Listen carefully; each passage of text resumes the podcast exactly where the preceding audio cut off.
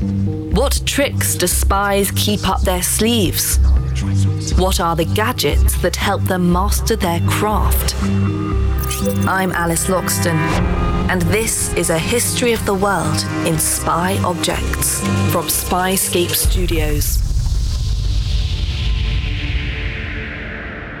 When we think of a secret, we tend to imagine something small, quiet, delicate. In reality, secrets come in all shapes and sizes.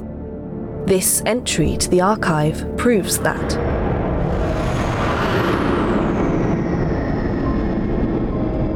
I want to talk about the stealth bomber. Let me introduce you to Jason Isaacs, an actor best known, perhaps, for his work in blockbuster sci-fi properties like Star Wars and Star Trek. But what does play pretend have to do with the real world of espionage? In truth, the relationship between fantasy and reality is closer than you may think. In fact, so many things that exist in the real world were initially generated by sci-fi. So I was in a season of Star Trek, and mobile phones owe a lot to the communicator, and uh, who knows if we'll be getting transporters soon where we materialize somewhere else. But unquestionably, the stealth bomber and the stealth fighter come out of the Star Wars design and other sci-fi things. The stealth bomber that Jason is referring to is the Northrop Grumman B two Spirit.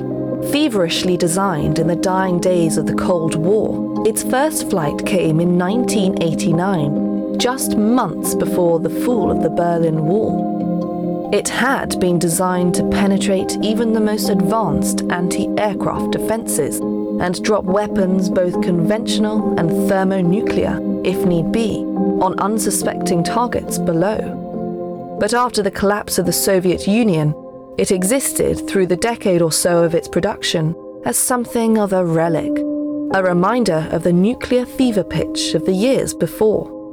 Google the B two stealth bomber and you'll see a plane that looks more like a spacecraft.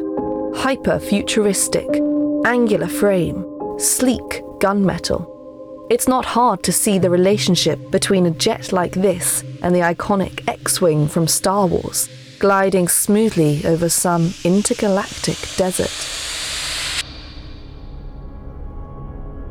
But I love it particularly because I've been in one.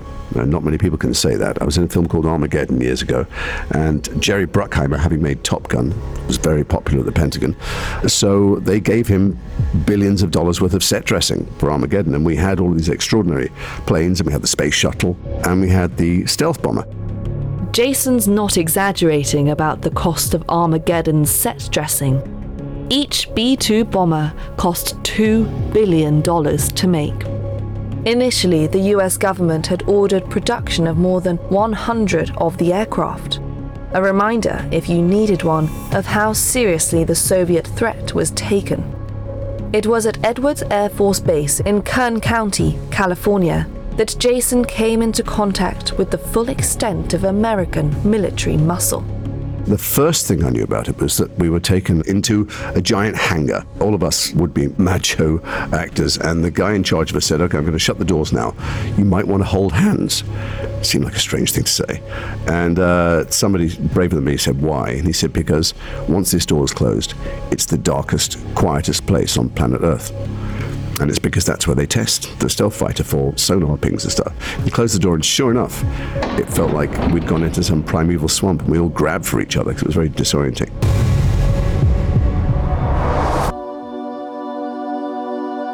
But the star of the show, that B two stealth bomber in all its glimmering glory. This thing arrived on the first day, and it arrived with a platoon of soldiers who stood fifty meters from it. We couldn't get anywhere close to it, of course. On about the second or third day, they said, "Do you want to come and have a look around it?" And so we were allowed to snoop around the base of it. On maybe the fifth or sixth day, they said, "Do you want to go inside the cockpit?" Jason didn't need to be asked twice. He leapt inside the B two's two-man cockpit and seized an opportunity few of us will ever be offered.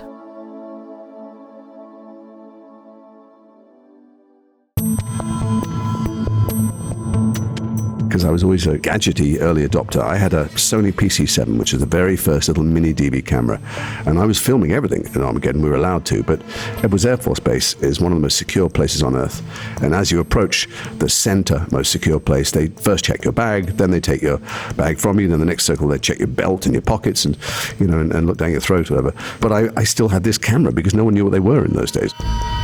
Well, hello there, Jason. Sounds like you may have what it takes to make it as an undercover operative. And I was in the cockpit, and it was amazing because the fuselage was all exposed. It's not a passenger aircraft, so they had no reason to hide the workings of it in case you were in there and you had to suddenly fix something. And I said, wow, this is unbelievable. I wish I could... Uh, I couldn't film any of this, could I, presumably? I mean, you'd kill me and all my family.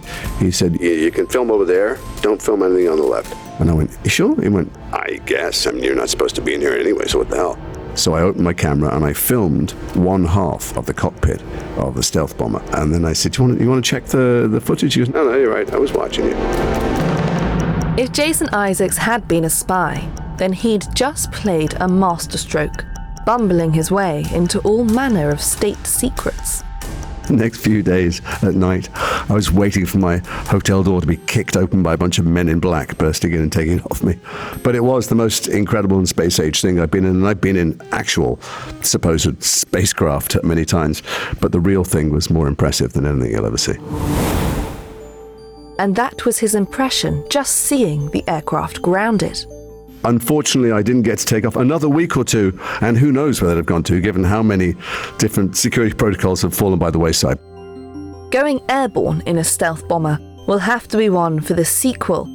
Production of the B two ceased in the year two thousand, but twenty of the twenty-one created are still in operation in the U S Air Force today, meaning Jason may still get his chance yet.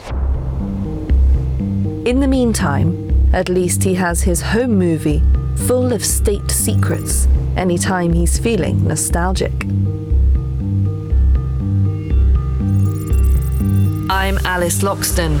More secrets await in the next episode of A History of the World in Spy Objects from Spyscape Studios.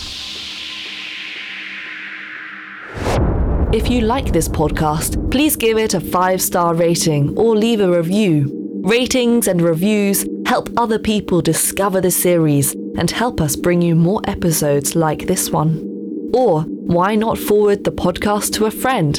And thank you for listening.